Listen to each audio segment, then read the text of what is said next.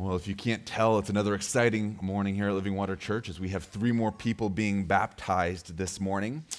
And while we didn't plan this, uh, this morning's text is about baptism. It's the one time here in First Peter that Peter mentions baptism. And, and like I said, I didn't plan it, but in the Lord's providence, this is where we find ourselves. Before we baptize anyone here at Living Water Church, though, you should know that the elders conduct what we call a baptism interview with those who wish to be baptized. And we do this to make sure that the people who are being baptized have an understanding of the gospel before we actually baptize them. And each of the individuals who will be baptized later this morning have undergone careful examination by the elders here to make sure that they, they understand the gospel. But let me put a hypothetical situation before you, uh, even a probable situation that the elders could encounter, but something you might experience too. If someone, hypothetically, not our baptism candidates that, that are going to be baptized later, but if someone were to, to be interested in baptism and they came to you, maybe it's your kid or, or another person here in the church, and they said, I want to be baptized so that I can be saved, I wonder how you would respond to them. Or if someone asked you, if baptism saves, what would you say? Well, you might emphatically respond by saying that baptism doesn't save a person. The only thing that can save a person is faith in Jesus Christ. And if that's what you would say, you would be right. The scriptures are so clear to this end. John three sixteen, we all love it and we all know it. It says, for God so loved the world that he gave his only son, that whoever believes in him should not perish but have eternal life. Or take Romans three twenty-eight, for we hold that one is justified by faith apart from works of the law. We could go on and on this morning, but the scriptures are so clear to this end that a person is justified, that is, they're made right with God by faith and faith alone. So what must a person do, humanly speaking, to be saved? They must believe in the Lord Jesus Christ. So it might trouble some of us to hear what Peter has to say in this morning's text about baptism. Writing to these suffering Christians in exile, Peter wrote in First Peter three twenty-one, baptism, which corresponds to this, now saves you. Now, this makes me want to just pull out my hair. What are you saying, Peter? What are you telling us when you tell us that baptism now saves you? If this wasn't written by an apostle who was being carried along by the Holy Spirit, we might be quick to dismiss Peter as one who's just had a poor choice of words at best, or at worst, you might even think that he has just committed a heresy in denying the gospel of grace. And to make matters more difficult for us this morning, this isn't the only scripture that seems to suggest that baptism somehow saves a person. You can look at Acts two thirty-eight. Peter, again now preaching there at Pentecost, said, repent and be baptized, every one of you, in the name of Jesus Christ for the forgiveness of your sins, and you will receive the gift of the Holy Spirit. And Paul, again, in recounting the words of Ananias, when he heard the gospel, recounts it and says, Ananias speaking to Paul, and now, why do you wait? Rise and be baptized and wash away your sins, calling on his name. So the question remains, does baptism save you? This is the question I want us to consider this morning from our text, but to better understand what Peter is saying, we need to see how First Peter three twenty-one and twenty-two fits in with what's going on here in this letter. Remember, Peter's writing to these exiles, these suffering Christians, and he's telling them to look forward to the hope that they have when, when Christ will come again, that their suffering will at one point come to an end when he returns to, to punish the wicked and rescue the righteous.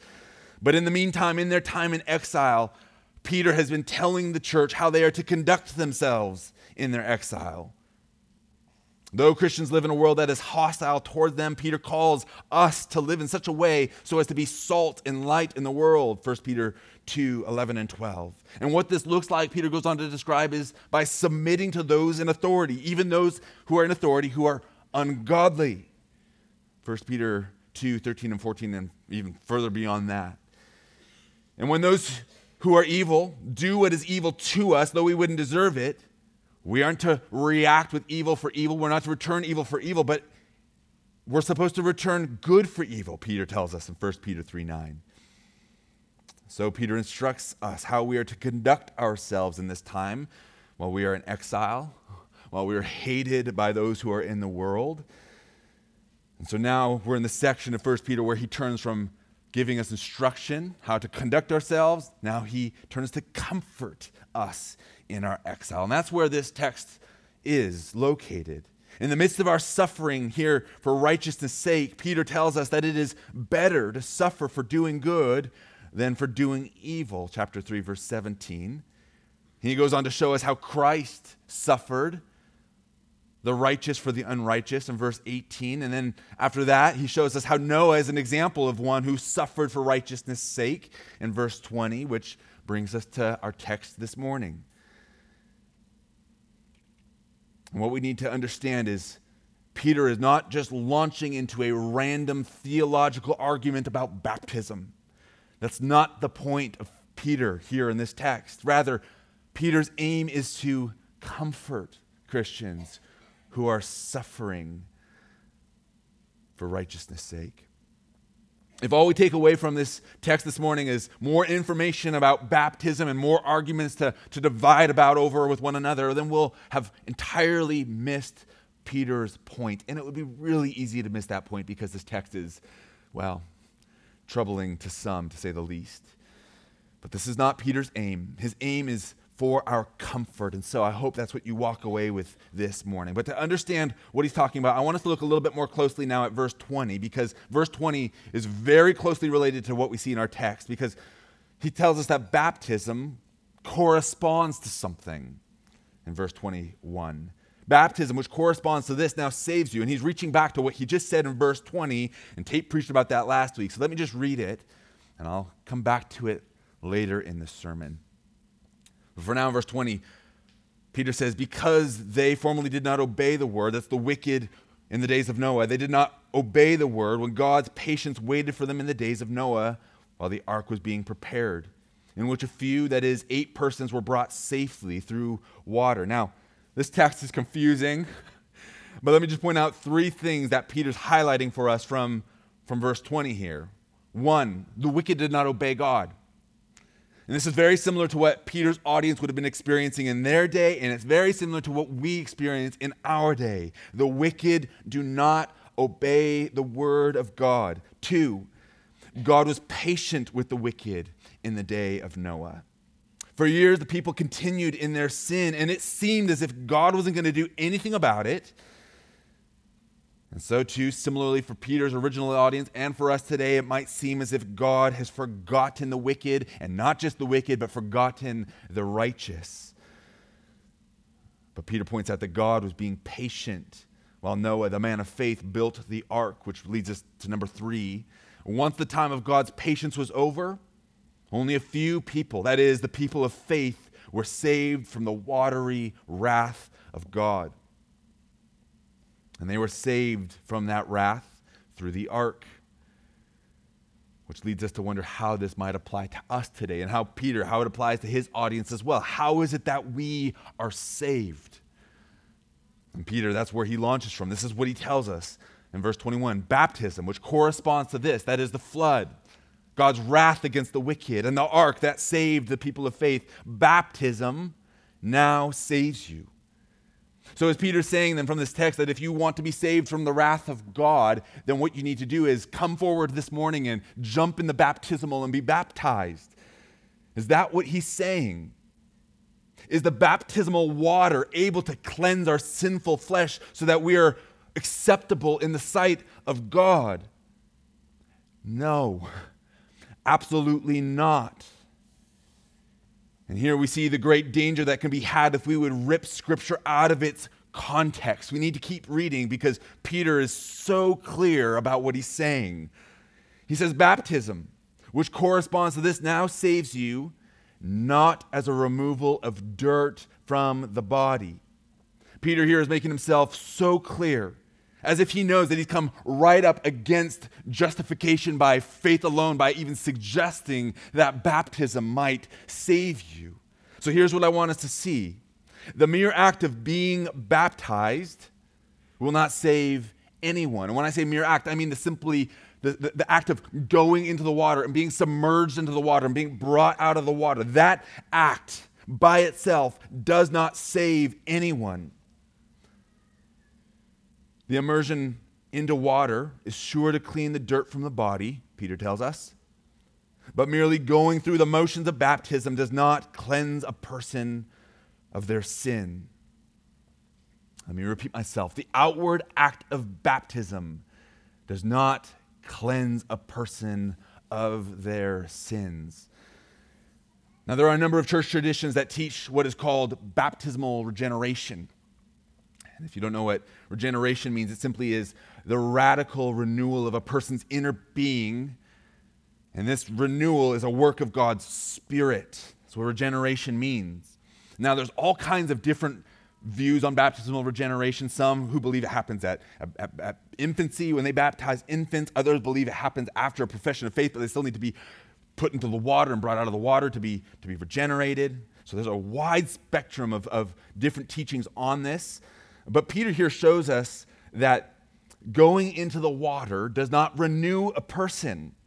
Simply going into the water doesn't make a person clean of anything other than dirt. So if this is our understanding of what is going on in baptism, that we are being regenerated when we go into the water and brought out of the water, Peter, he lays that to, to rest. That is not what happens at baptism.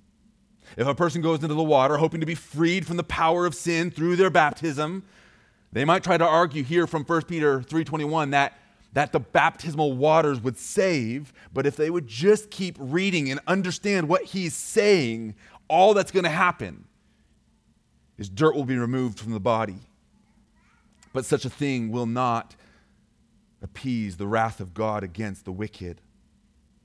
So to keep us from making too much out of the physical act of baptism, Peter is telling us it will only remove the dirt from your body, but it will not save you. Calvin, in his own protest against the Roman Catholic Church, was incredibly clear on the importance of what is happening on baptism. Hear him out for just a moment. For those who believe that baptism itself is what washes a person of their sin, Calvin says, moreover, when we speak of the sacraments, that of baptism and the Lord's Supper, when we speak of the sacraments, two things must be considered, the sign and the thing itself. In baptism, the sign is water, but the thing is the washing of the soul by the blood of Christ and the mortifying of the flesh. Notice those two parts that Calvin points out that happens there in the sacrament. There's the sign, that being the, the water that that people are immersed into. But the thing itself that the sign is pointing to is the, the washing that happens by the blood of Christ and the mortifying of the sinful flesh. That is freeing us from the penalty and power of the sin is the language we use oftentimes. So understand, water is just a sign, but it is not the substance that cleanses. Okay? It's not the actual reality in and of itself. I like to talk about this. I talked about it last week. It's like a wedding ring as a sign of marriage. When I was young, my dad would, would struggle to take off his wedding ring because he had an arthritic, arthritic knuckle. But if he was able to get the wedding ring off his finger and hand it to me as he did, as a kid, I liked to try to put that big old ring on my finger. But it was a sign of his marriage, and simply putting it on my finger did not make me married. So too, simply going through the act of baptism does not actually cleanse a person of their sins.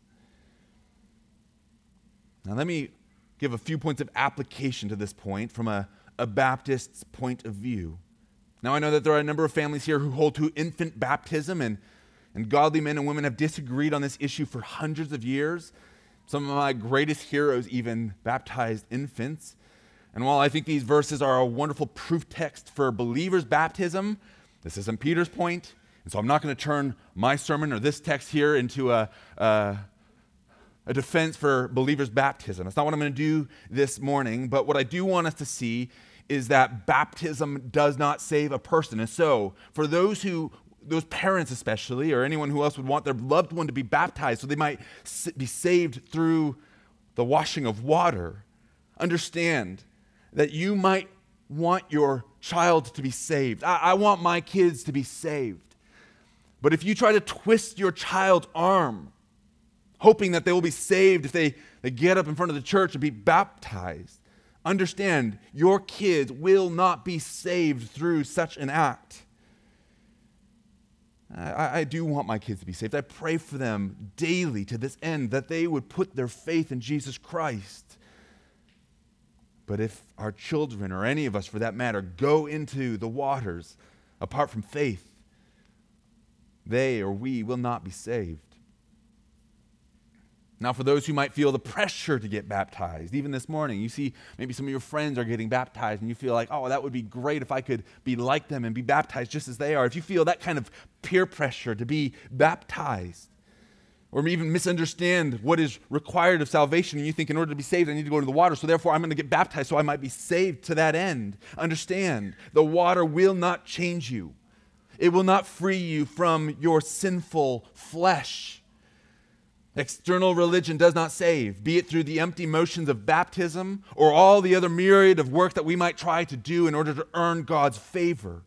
All these works that are done apart from faith make us nothing more than whitewashed tombs, all clean on the outside, but on the inside full of unclean things. Now, that was the easy part of my sermon.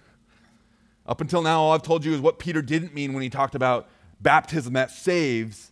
Now we need to try to understand what Peter is saying here in this shocking sentence. And as a Protestant, I have wrestled with these words over the last week.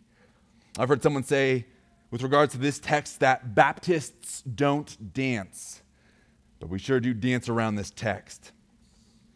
And it's for good reason, too. The Reformers, they fought hard to correct the errors of the Roman Catholic Church.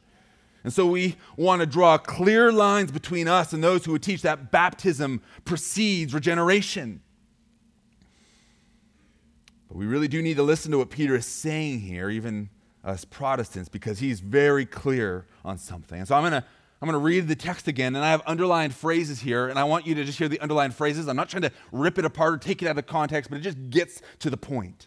Baptism, Peter says, now saves you as an appeal to God for a good conscience through the resurrection of Jesus Christ.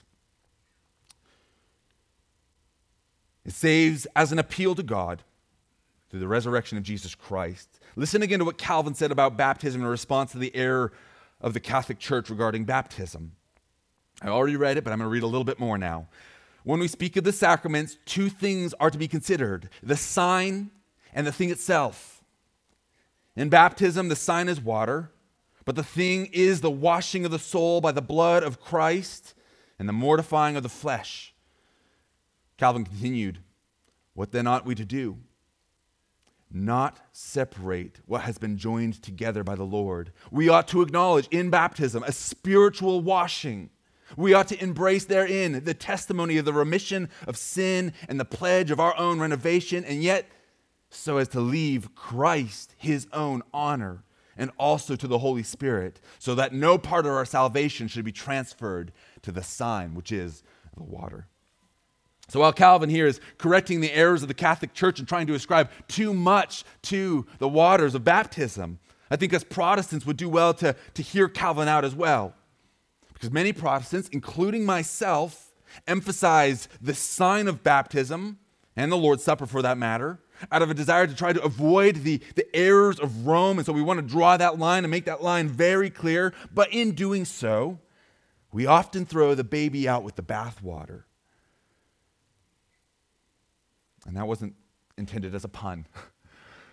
We easily forget that there is a spiritual reality connected to this sign of baptism. And while most of us would prefer to avoid the language that Peter is using altogether, we must see that Peter's language is biblical, and it points to a wonderful truth that is for our encouragement and comfort if we understand it rightly. So listen again to what he says. Baptism now saves you, he says, as an appeal to God for a good conscience. So this is what I want us to see. This is my interpretation now of it. Baptism saves in that it signifies repentance. Baptism saves in that it signifies repentance. I think that's what Peter has in mind when he speaks of an appeal to God for a good conscience.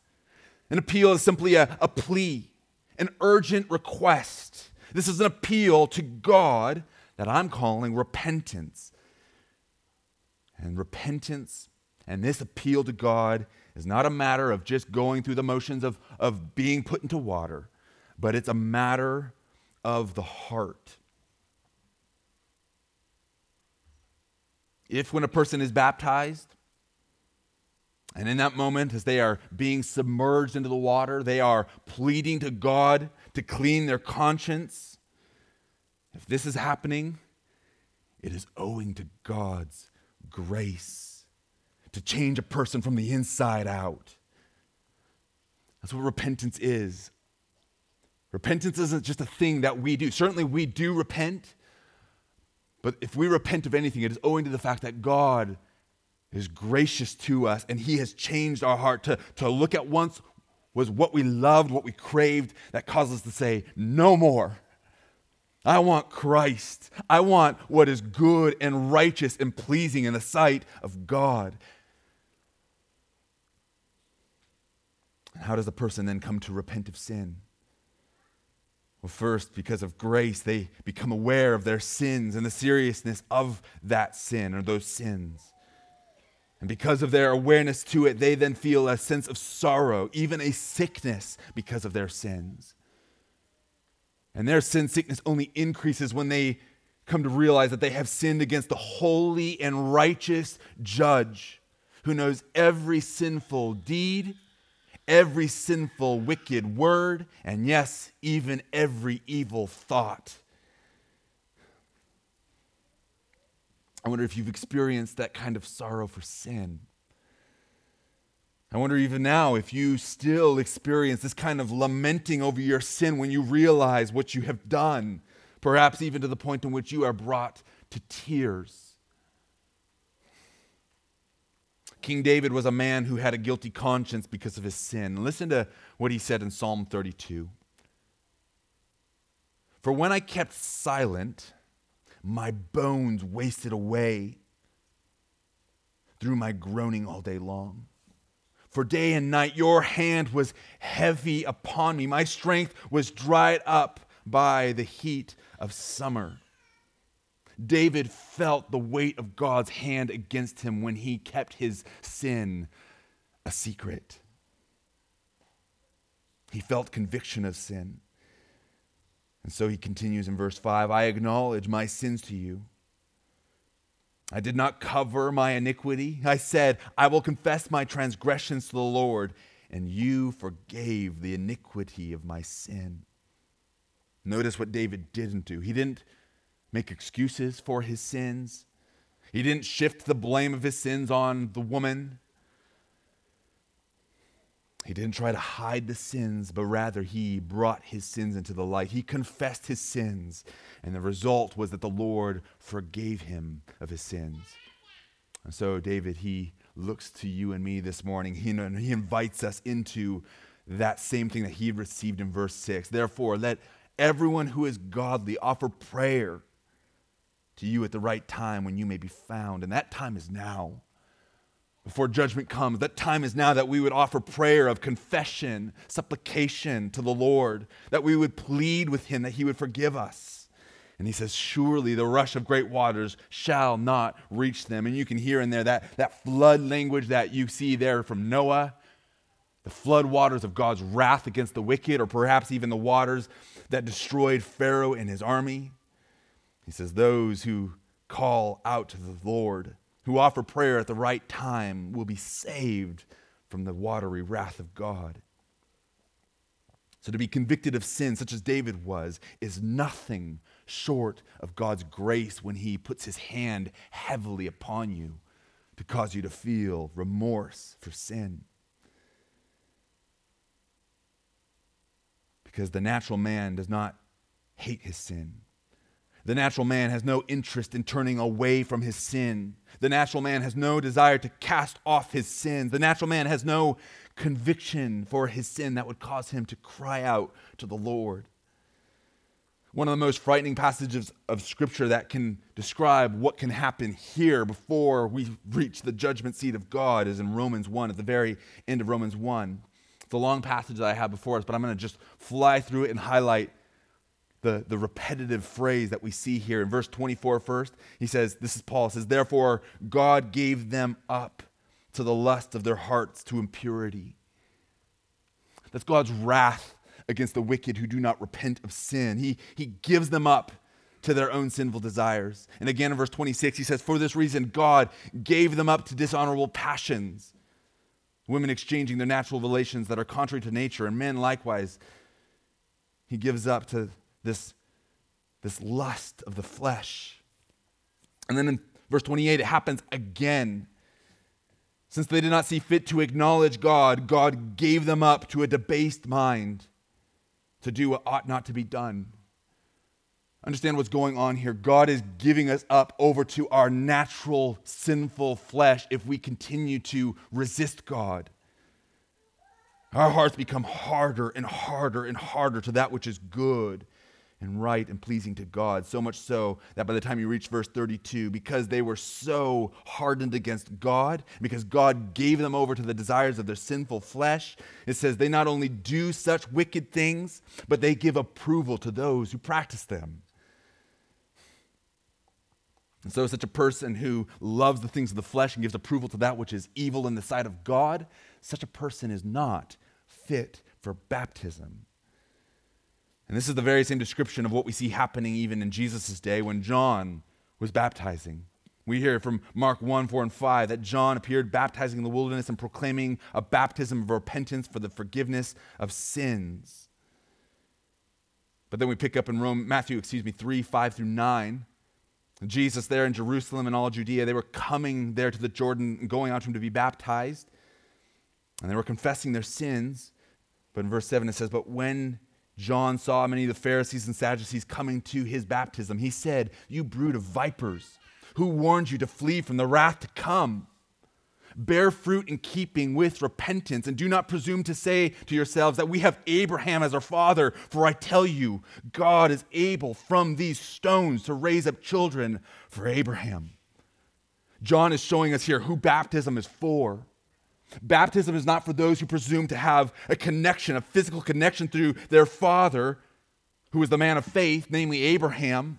Rather, he shows us that baptism is for those who are poor in spirit. Baptism is for those who hunger and thirst for righteousness. Baptism is for those who are convicted of their sins, and in that conviction appeal to God to cleanse them of their conscience. So consider this this morning. Have you experience this kind of conviction over your sins against God? And do you continue to feel, feel such a heavy weight when there is sin that you have hidden and kept to a secret, that you have yet to confess to God? If so, if you do feel that heavy hand of God against you when you are in sin, it is owing to the fact that what John said to those Pharisees has come to pass in your life, that he has raised these stones up for children of Abraham. For Ezekiel prophesied this, the Lord speaking through Ezekiel, and I will give you a new heart, and a new spirit I will put within you. I will remove the heart of stone from your flesh and give you a heart of flesh. This is what God has done in us if we feel convicted of sin. He makes us not like just a cold stone that feels nothing, but the heart of flesh that rightly ought to feel convicted of sin. And this is what baptism points to. It's signifying that we are appealing to God to, to give us a good conscience. Let's continue on in the text again in verse twenty-one. Baptism, which corresponds to this, now saves you not as a removal of dirt from the body, but as an appeal to God for a good conscience through the resurrection of Jesus Christ. Here's the second point underneath, point number two. Baptism saves in that it signifies faith in Jesus Christ. In other words, baptism is not just an outward exp- uh, expression of faith in Jesus Christ. It's not merely that. But it, it points to the reality of what is actually happening inside us, that we actually are embracing Jesus Christ as our own, trusting in him, not just as being de- dead and buried, but even having been raised from the grave. So baptism doesn't just look to the water for cleansing. It looks to the sacrifice that Jesus made on our account and then to his victorious resurrection from the grave. And only then, when we look to Jesus Christ for cleansing, can we have a clean conscience. If we look to the water, we will be just as guilty of sin. But when we look to Jesus Christ, his victorious resurrection over sin and the grave, we have this confidence that our sins have been washed away. Even John's baptism of repentance, it pointed forward to Christ. And so John, he said, when he saw Jesus coming to him, he said, "Behold, the Lamb of God who takes away the sins of the world." It is Christ, not baptism, that washes us clean. What can wash away my sins? Nothing but the blood of Jesus. What can make me whole again? Nothing but the blood of Jesus. So in our baptism, those who have been baptized or those who are about to be baptized or those who hope to be baptized one day, we look not to the water for cleansing, but we look to Christ and his work on the cross for the forgiveness of our sins. That was just back up in verse eighteen. Christ suffered once for sins, the righteous for the unrighteous, that he might bring us to God. And if that's where the story ended, well, then we would have reason to perhaps doubt the sufficiency of his death for us. But that's not the end of it. We look not just to the cross, but verse twenty-one continues. We look not just to that, but even to the resurrection of Jesus Christ. We see there at the resurrection the very proof that sin and death have been defeated. And then we look even beyond just his resurrection. We look to his ascension into heaven, where he rules the right hand of God. Verse twenty-two, describing Jesus, Jesus who has gone into heaven. And this is the right hand of God with angels and authorities and powers having been subjected to him. Understand what he's saying here. Our faith is not merely in a crucified Savior. Our faith is in our crucified Savior who is also our conquering King.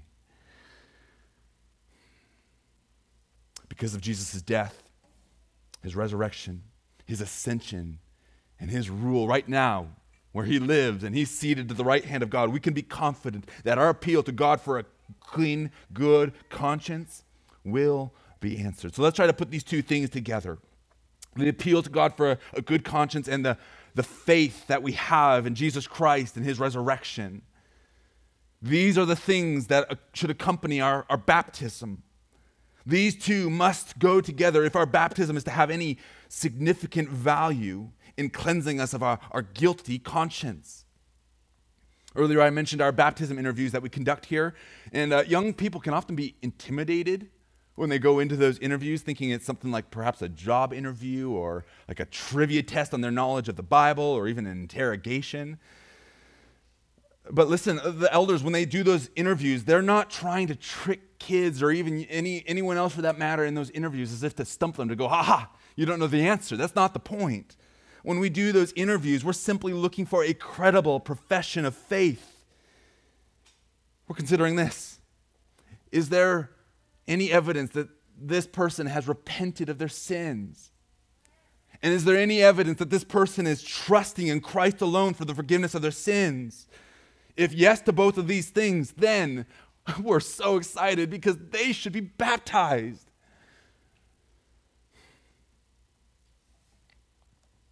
But if they look to the waters for salvation, then they're not ready. Now let me wrap up two loose ends regarding baptism that this text might bring to mind. And one is the, the timing of baptism. We here at Living Water have a tendency to, to delay baptism for all kinds of reasons. Maybe it's because it, it, the baptismal isn't on the, the platform and it's not till September that we baptized. Maybe it's because we're afraid of getting up in front of the congregation, or even as parents, maybe we doubt the genuineness of our children's faith. And so we want to wait until we see all the good fruit and perhaps even perfection from our children before we, we go, yeah, I think it's time for you to get baptized. But if you're, if you're delaying baptism, but all the while you're feeling convicted of sin and you're looking to Christ for the forgiveness of sins, then understand you should not wait any longer. You should not put it off, but instead you should be baptized. Talk with the elders. We would love to talk with you about it. If you are convicted of sin and looking to Christ, you should be baptized, because baptism is one of the first acts of obedience that Christ calls us to do if we have chosen to follow him. But let me clarify just as well that if you've already been baptized, and that in that baptism you were repenting of sin and trusting in Christ for the forgiveness of your sins, if you continue to feel convicted of sin, you shouldn't be rebaptized. That's not what I'm saying, and that's not what Peter's saying here as well. Baptism is, ha- is what we do just once there at the very beginning of our faith. It's a sacrament that introduces us into the body of the church, while the Lord's Supper is the ongoing sacrament that we keep until we are with Christ in glory. But if you believe in Jesus Christ and have not been baptized, then you should certainly be baptized. The second thing I want to just mention is the necessity of baptism. We might hear this and then ask, must I be baptized if I want to be saved? No. Of course not. Humanly, humanly speaking, all that is required of us for salvation is faith, and faith alone, and not baptism. The thief on the cross who believed in Jesus did not get baptized, and yet Jesus told him that that day he would be with him in paradise. But let me say something about the thief on the cross. We should not draw our theology of baptism from that one isolated text. And you should not look at that as a reason for why you are not baptized and saying, see, I don't need to do it. Must I be baptized to be saved? No. But let me return that question with another question. If you're, if you're wondering if you must be baptized to save, then I would ask, why haven't you been baptized if you do, in fact, believe in Jesus Christ? Jesus calls all of his disciples to be baptized as the mark of identifying themselves with him. You see, Christ, he represented us there on the cross. He did not despise the shame, but he took upon himself all our sin. And now we get to represent Christ in his glory by identifying with him through baptism. So if you're avoiding baptism for whatever reason it might be, when you are in fact looking to Christ and trusting him and repenting of your sin and you have not yet been baptized, then I encourage you, be baptized. This is what the Lord calls us to do. It's a commandment of his, and to disobey would be sin. So what, though? Tate loves to ask that question. It's so helpful. In all of this, what are we supposed to make sense of this? Because more than likely, most of us here have been baptized. And Peter even assumes here that all of his readers have been baptized as a result of their repentance and faith in Jesus Christ. And Peter's not here exhorting the Christians to be baptized. He's not trying to persuade them about their views on baptism. And he's not even trying to inform them about baptism. And we can get so thrown off by the startling statement that baptism somehow might save us that we can miss Peter's point entirely. So to understand the text, we need to see it in light of the preceding verses. And I, I hope to make sense of this. Like I said, this is a confusing text, as Tate said last week, and it can be confusing to us as well this morning. So I'm going to try to make it really simple. But, but Peter here is, is building his argument from what he said last week. He said this, "For Christ also suffered once for sins, the righteous for the unrighteous, that he might bring us to God, being put to death in the flesh, but being made alive in the spirit, in which he went and proclaimed to the spirits in prison, because they formerly did not obey when God's patience waited in the days of Noah while the ark was being prepared, in which a few, that is eight persons, were brought safely through water." Let me try to, to make this really simple. I don't need to re-preach what Tate preached. But, but he points out a few things now. He, he points out that Christ died for sins so that we might be made righteous. It's the wonderful doctrine that we love here, the wonderful gospel that we believe, that the, the wicked get God as a result of grace. So Christ, he died so that we might have forgiveness of sins, but then he goes further and demonstrates that in the days of Noah, God pours out his wrath against sinners. Which might make us go, well, what are we supposed to draw from this then? Is it supposed to be comfort or concern? Is it comfort that we're saved or concern that we are among the wicked who are going to be destroyed by the wrath of God and only a few people will be saved? Well, it depends on how you see yourself in light of this text. It depends on whether you are among those who are of the faith, as Noah and his family were, as to whether you can take comfort from this, or whether you are among the wicked who have not put your faith in Jesus Christ, and then you are outside of the ark and under the wrath of God. So it all depends on whether or not you're inside or outside of the ark as to whether or not you are saved from the wrath of God or going to be exposed and under the wrath of God when he pours out that watery wrath. In Noah's day and in our day, it's going to be fire. And so then, how are we saved? That's the question. How is it that we are to enter into the ark? How is it that we are to enter into this vessel that God has made so that we would be saved from the wrath of God?